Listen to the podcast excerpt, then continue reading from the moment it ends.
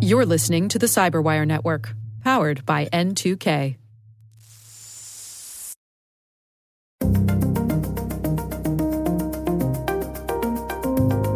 Things that we recommend here is to separate your business account from your personal account. Keep business email for business and your personal email for personal use. And on top of that, enable 2FA. Hello, everyone, and welcome to the CyberWire's Hacking Humans podcast, where each week we look behind the social engineering scams, the phishing schemes, and the criminal exploits that are making headlines and taking a heavy toll on organizations around the world. I'm Dave Bittner from the CyberWire, and joining me is Joe Carrigan from the Johns Hopkins University Information Security Institute. Hello, Joe. Hi, Dave. We've got some interesting stories to share this week, and later in the show, Arjun Sambamoorthy of Armorblox, he's going to talk about some targeted phishing campaigns they've been tracking to weaponize various Google services during their attack flow. All right, Joe, let's kick things off with some stories here. Why don't you start it off for us? Dave, as of this recording, the Mega Millions lottery jackpot is $750 million. That's Hmm. three quarters of a billion dollars. Pretty soon you're talking about real money. That's right. And you could be almost a billionaire. You probably won't be almost a billionaire. I, I don't recommend people buy lottery tickets. Uh, It's a mathematical certainty that I will not be a billionaire. well, okay, so you have not bought a ticket, there, right? no, I have not. Okay, I, I so- think of the lottery as being a tax on people who don't understand math. Right. Yeah. Uh, the I had a I used to have a supervisor who said uh, if you buy a ticket, your chances of winning are only slightly better than if you hadn't. well, but you got to play to win, Joe. You got to play to win. Yeah, my argument was they were actually infinitely better uh, because your chances of winning if you don't buy a ticket is zero. Uh, and that kind of gets to what I'm talking about today. You know, I'm, Okay. I'm watching the news this morning, uh, my local news channel, and guess what they talk about? They talk about the Mega Millions jackpot. It's front of mind, and guess who else it's front of mind for? It's front of mind for scammers. And Mega Millions has on their site a warning about fake lottery scams. And it's it's a short warning, but I want to go ahead and read it because this is a very common scam and when these kind of things become news items, they're only going to become more common. So it says with the heightened publicity due to a very large jackpot, Mega Millions warns of an uptick in scam attempts as scammers try to take advantage of an increased awareness in the game. But we remind customers that the only way to win Mega Millions is to first purchase a ticket from an American lottery and then match some or all of the winning numbers drawn. There is no random award of million dollar prizes and or merchandise through social media sites or apps via phone calls, text, or emails. There are no international sweepstakes or awards. Importantly, no representative of Mega Millions would ever contact individuals to advise them of a prize. You, if you haven't purchased a ticket, you haven't won Mega Millions. And remember, you never have to pay a fee to claim a real lottery prize. Right. And they're saying that scammers are very sophisticated in their attempts to convince people that they've won a prize, which is nothing new that we've said. They also have this page on lottery scams, and they talk about how scammers are going to reach out to customers. They're going to come via email, phone, or maybe even through social media sites, and they're going to tell victims they've won a very large prize, including cash, cars, or some other goods. Uh, here's a good trick, Dave. Sometimes they'll offer a free play that results in a prize. You want to try that right now?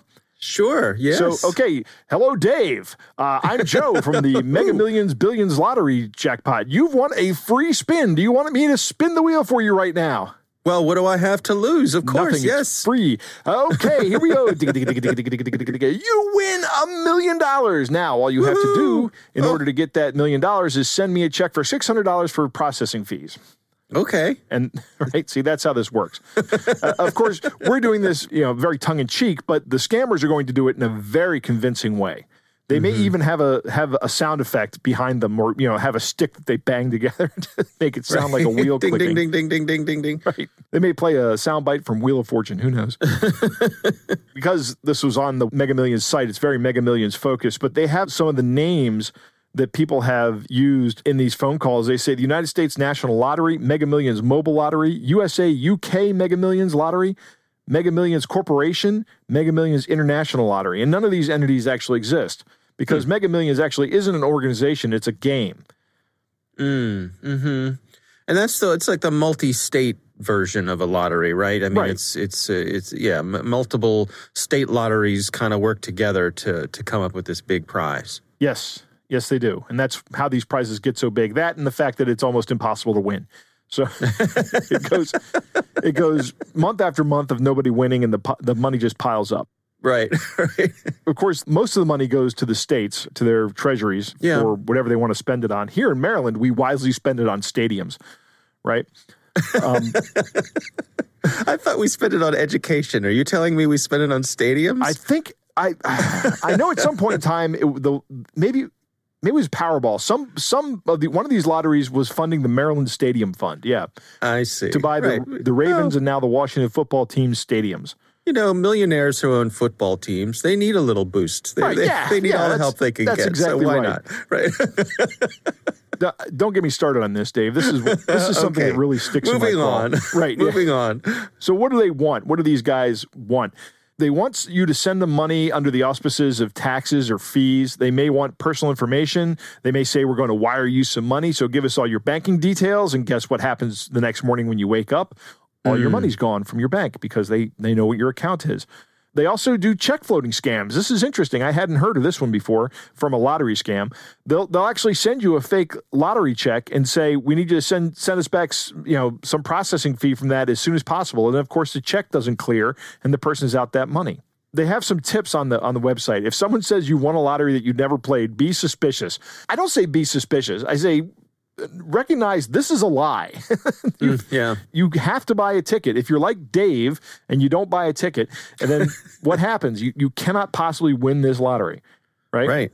Uh, if you're in a jurisdiction that's outside the area marketed for the lottery mentioned in the source of the prize, then it's probably a scam. Right. So if you live in a state that doesn't participate in mega millions, or if you are outside of the US and you get a call about this, it's a scam. If you're told that you need to keep your win confidential, that should be a red flag. Hmm. Right. A- And mm-hmm. here, actually, in Maryland, I was looking at the site the other day. It's state by state whether or not you can keep your win anonymous, but in Maryland, you actually can. If by some chance, and I, I guarantee I can, well, I can't really guarantee, but I can almost guarantee this won't happen to any of our many listeners that you win a jackpot like this, you should absolutely never publicly disclose that.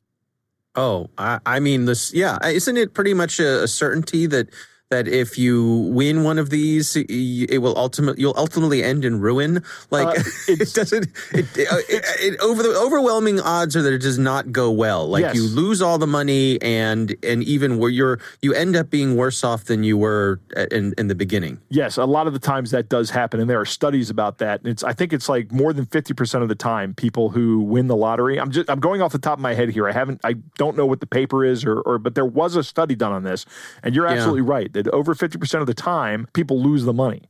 Are you aware that uh, in our com- very community, Joe, there is a home that is known as the Lottery House? I did not know that. Yes, there is a home. It is known as the Lottery House. It was built with the winnings. Uh, someone won uh, one of these lotteries, won multi million dollars. They built a gigantic house. It's something.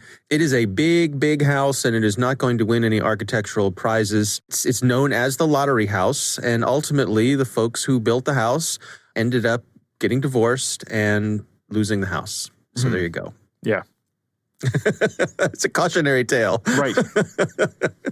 They, they have a number of other things that are in here as well. Here's one that's interesting. If they tell you that you can verify that you've won by calling a number, that number is also part of the scam.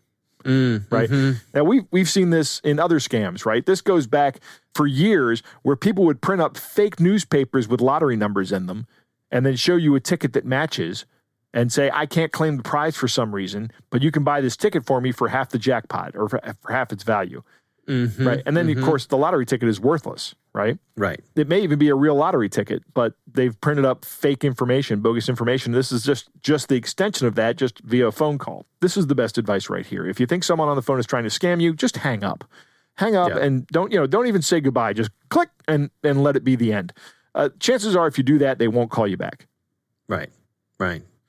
All right. Well, uh, it's good information, and you know what happens as these Mega Millions grow, they get more and more attention paid to them. Right. It's a it's an easy story for local affiliates to do. Right. Yeah. It's Uh, a, and- and people are interested day, in This it. is what you see. Yeah, and everybody dreams about hitting the jackpot and getting rich and all the, the wonderful things that'll happen to them. So it's uh, ripe for scammers to take advantage of for sure. My story this week comes from one of our listeners over on the Grumpy Old Geeks podcast, Ah. uh, where I do a regular segment. You've been a guest over on Grumpy Old Geeks yeah, I've as been with well. Brian and Jason before. Yep, fun show. Definitely worth checking out. Uh, this is from a listener named Martin, and he says, uh, I've listened to every episode from you guys, but I've never heard you cover anything in regards to Venmo. Mm-hmm. Joe, you familiar with Venmo? Vaguely, it's a isn't it a PayPal product? I'm not sure who owns it. Maybe, but um, you know, it's it's one of uh, the variety of cash exchange, money exchange apps Right. where I, I need to send you some money, and so if we both have Venmo, both of us enter our banking information into Venmo, and we can send money back and forth, and it makes it it makes it easy to do. Right. So, uh, this listener, Martin, writes in and he says, My wife recently sent a small transaction to a friend on Venmo, which triggered the both of them to receive a ton of friend requests on Venmo. Shortly after, she received a text message from a different friend and her mother confirming the payments she had asked for. She was baffled as she had obviously not asked for anything. It turns out her friend and mother had received a message from her, her is in uh, quote, air quotes, claiming that she was at the store and had forgotten her purse. She needed $42 to check out and would pay them right back. My wife quickly changed her password, and I went ahead and disconnected all devices from her account in the security settings just in case. I thought at first that her Venmo account had been compromised, but it turns out that it was a lot simpler than that. Somebody simply looked her up on Venmo, all accounts are public by default, used her first and last name as well as her profile picture, and sent her friends payment requests at random asking for money. The people simply recognized her profile picture and accepted the transaction. The fact that you can freely change your profile picture, first and last name, as well as username, as many times as you want and without any verifications or any checks at all from the Venmo app boggles my mind. You would think that a company which is solely used to transfer money in between parties would have a modicum of basic security checks in place. Uh, yes, you would think so. Yeah. Um, this I, th- I have not heard of this before. This makes total sense to me in that it could be done this way. I have to say my my experience with Venmo is very brief. I believe I have used it once or twice. I think my wife uses it pretty regularly to send money back and forth with her friends and maybe even with uh, our son, our oldest, who doesn't live in the house anymore. The thing that I remember when I started using Venmo was that when you sign up for Venmo, the first thing it does, uh, as many of these apps do, is it tells everybody that you're on Venmo. You Right, like, yeah. Hey, so you're hey, Dave's on Venmo. Great, you know, great news. Great. All right, I get that. And I agree with Martin here that boggles my mind is that the default is that all of your transactions are public. So the other thing I did when I joined Venmo is I started looking around at some of my friends, and I remember one of them was um, uh, like a, a local politician friend of mine, and it says, you know, uh, Jane sent fifteen dollars to Bob, Jane sent fifteen dollars to Joe, Jane received forty five dollars from, and I'm going, what, what? I don't I don't need to know this. And I'm sure that this person doesn't want me to know this. This Yeah. is no one's business but theirs. Why in the world would you have this be public facing? I guess it's so that Venmo puts across a sense that people are actively using this, that, you know, this is the place to be. Look at all these transactions going by. Isn't this great? You know, I talked about Venmo with our systems engineer, Chris Venghaus, and he and I were having this discussion about it. I said, Have you ever used Venmo? And his response was, I don't like Venmo because of the social networking aspect of it. And I'm like, Hmm. and when I heard that, I was immediately put off by it. So that's why I've not used it, is because it is like a social network. Now I'm hearing this, I'm further convinced I don't want to use it. Yeah, I mean, uh, you know, look at at its at its core, it's a useful app, and lots of people use it for legitimate purposes. But I have to say, I agree with Martin here that the fact that you can change your profile picture and your first and last name as many times as you want, and that those that information doesn't have to match your banking information. right. This to me seems like a major security issue with Venmo because I would agree. I wouldn't because uh, I do this show, but I can imagine uh, many people if they got a, a just a casual request from a friend that said, "Hey, can you send me twenty bucks? I'm I'm like Martin said in this example. I'm at the store and I forgot my wallet. Can you send me twenty bucks?" I'd probably do it. Right. You know. So anyway, the lesson here is. Uh, if you use Venmo, make sure that everything is set private. And also, if you get a request for anybody to send you money, and I would say beyond Venmo, use another method to verify it, Right. right. Call that person using the phone number you have for them or send them a text message or something. Get off of the platform that they used to make the request and use something else as a second factor to verify it's a legitimate request. Yeah, Uh, absolutely. and that way you're much less likely to find yourself uh, scammed by one of these things. Right. If you do use it, I can you go in and set your profile to private so scammers can't find you to send send I you believe you can. Yeah, I believe you. I, I, I'm not sure about your profile itself, but I know you can set your transactions to be private, certainly, and and that that's a no brainer. I mean, Right. come on. Why why isn't that the default? yeah, that, yeah. I don't get it. I don't yeah, me get it. neither. All right. Well, uh, our thanks to uh, listener Martin for sending that into uh, the Grumpy Old Geeks podcast. And again, uh, it's a it's a that's a fun show, fun irreverent show, worth checking out if you consider yourself a grumpy old geek, uh, which I know Joe and I, you and I both do from time to time. Very much so. it's a show worth checking out. All right, Joe, it is time to move on to our catch of the day. Dave, our catch of the day actually comes from my son, who uh, received this message in his email.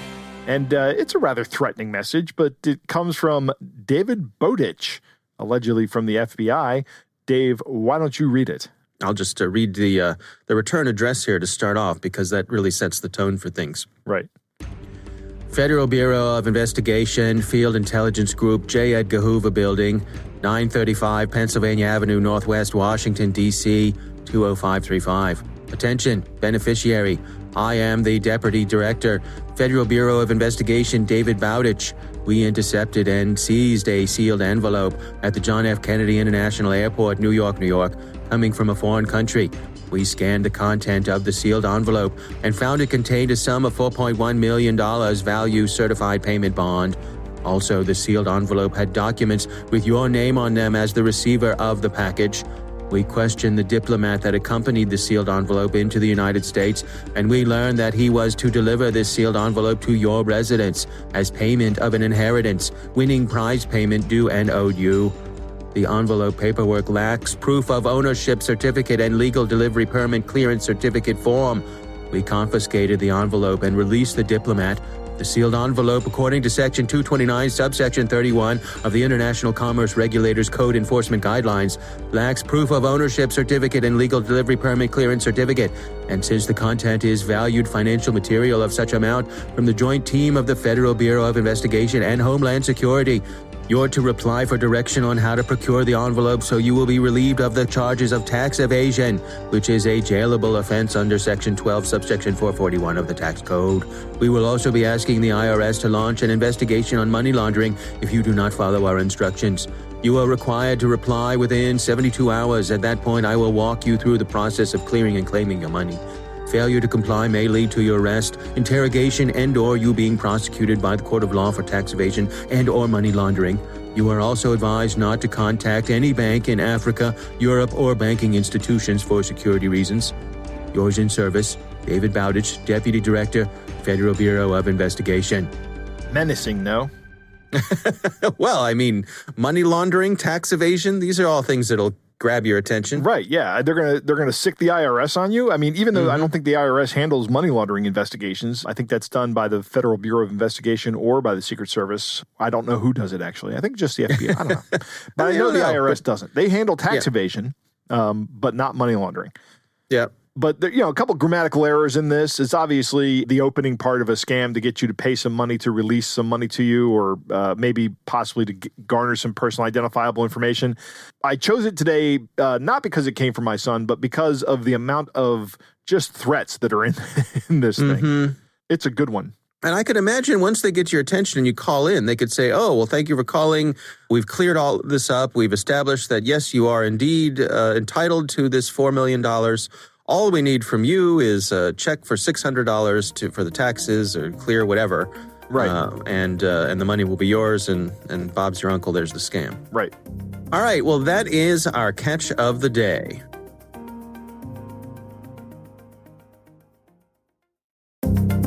Joe, I recently had the pleasure of speaking with Arjun Sambamoorthy from Armorblox, uh, and he and his team have been uh, checking out uh, some phishing campaigns that have been taking advantage of some Google services.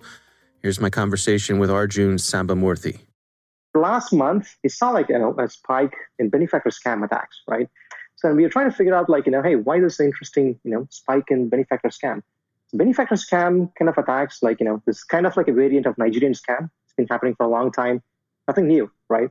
Then we started digging in deeper, and then we found out, you know, hey, the attack by itself is nothing new. The content of the attack is not new, but what's different was how the attack was actually delivered to the users, right? So then we realized, you know, uh, the attackers are actually starting to use Google services and Google products to deliver these kind of attacks.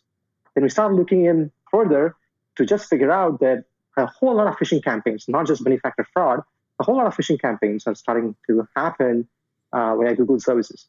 That's how we started looking into this. And we observed the same thing pretty much across all of our customers. And then we thought maybe it'd be an uh, interesting thing to actually like you know let the people know about how people are actually exploiting Google and uh, leveraging Google services to launch these kind of phishing campaigns. Well, let's walk through it together. I mean, what, uh, what did you discover and, and how did you go about discovering it? I mean, one of the things that came of interest was like, you now just take a specific example here. It's a benefactor scam. So if you look at the look at the blog post that we published, so the email actually comes in from someone claiming to be a childless widow, and they say, "Hey, I have cancer, and my husband, uh, husband has passed away due to COVID, and we have this huge amount of money, and we're looking for someone to actually inherit this money or inherit this trust to help orphans, right? And then they said, like, you know, for us to actually inherit this trust, we would like to get some personal information about yourself, stuff like your name, your social security number, your tax ID number, and stuff like that.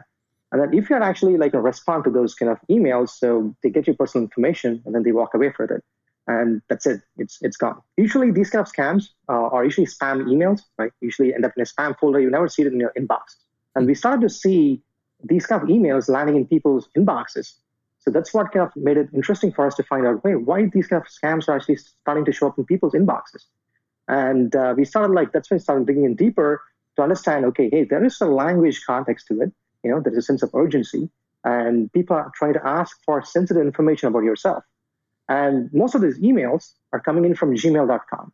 It's not coming in from a, a suspicious domain, a spammy email domain, right, with low reputation. It's coming from gmail.com. I mean, most of these attacks are actually automated attacks coming from Google Forms, right? So it has hyperlink to Google Form. If you click it, it goes to Google, and then they actually give you options to actually like take your personal information and record it and walk away with it. Then our system actually like identified these different kinds of context uh, that's being used, and we also noticed there is no established trust between the sender and the recipient, right? So even though it's coming from a trusted uh, source like Gmail and pointing to a trusted or well well reputed domain like you know, forms.google.com, this was not something that was happening quite often for all the targeted users. That's how we actually identified this attack, and it came to our attention. How is it that they're getting past Google's spam filters? I generally, I think most people would consider that Google's spam filters are probably among the best out there.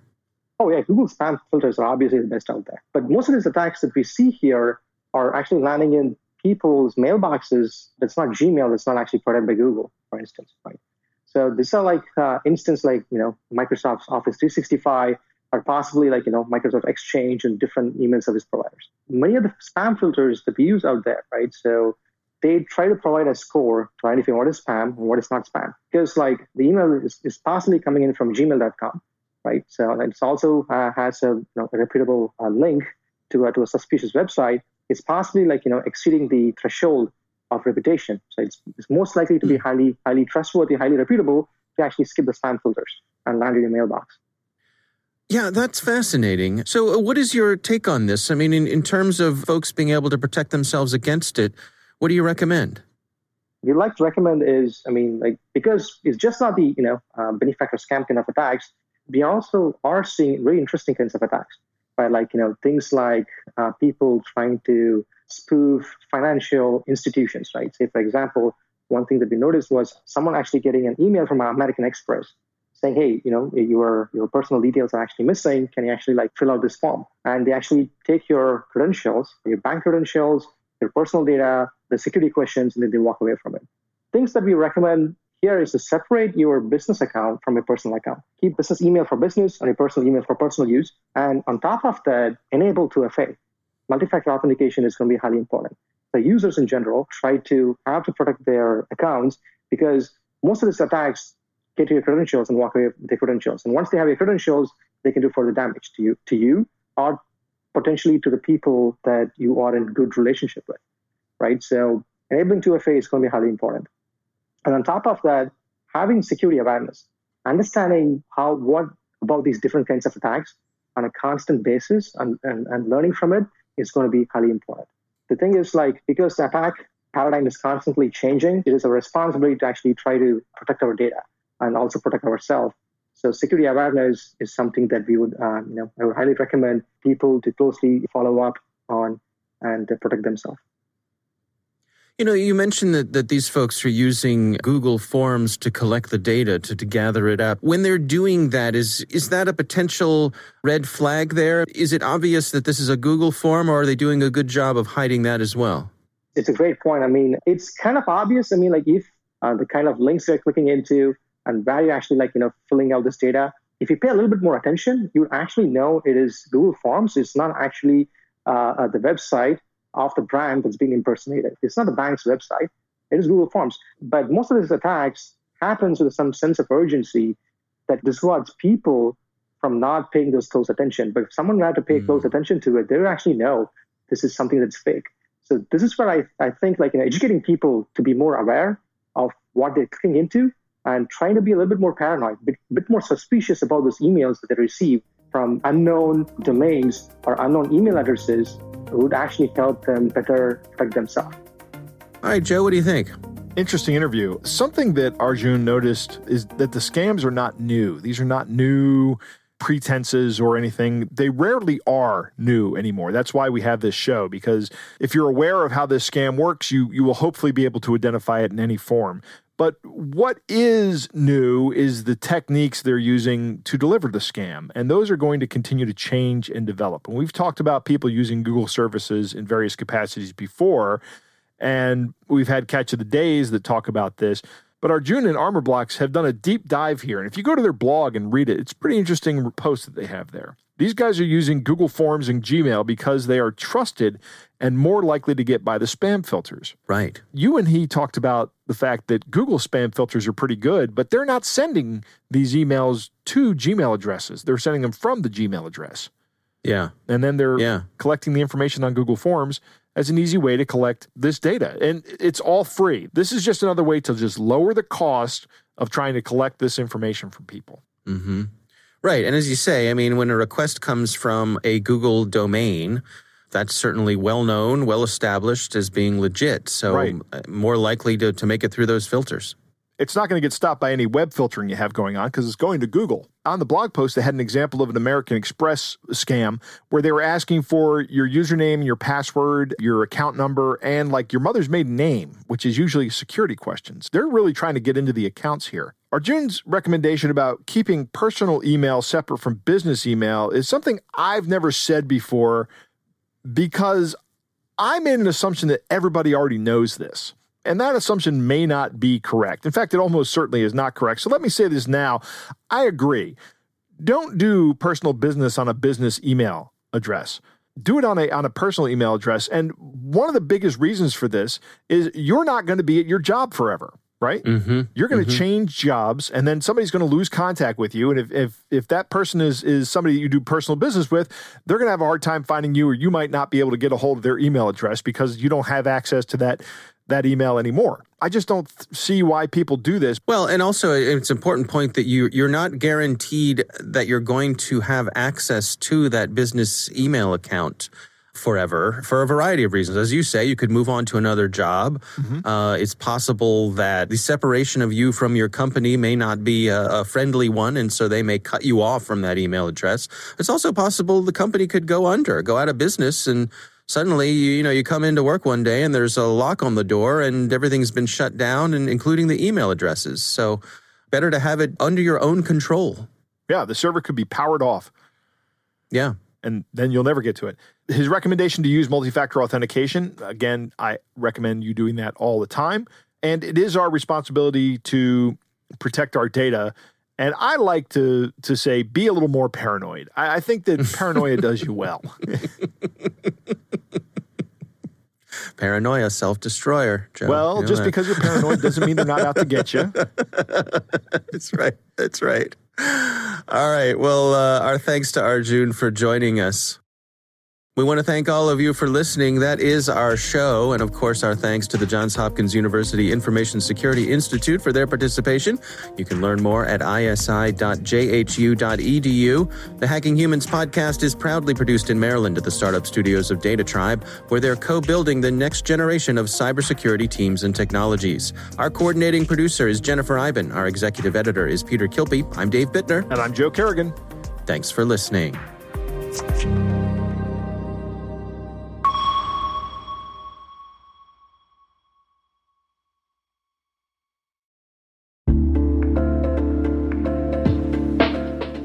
Rick here. At N2K Cyberwire, we're dedicated to continuously improving the quality of the news and commentary on our network.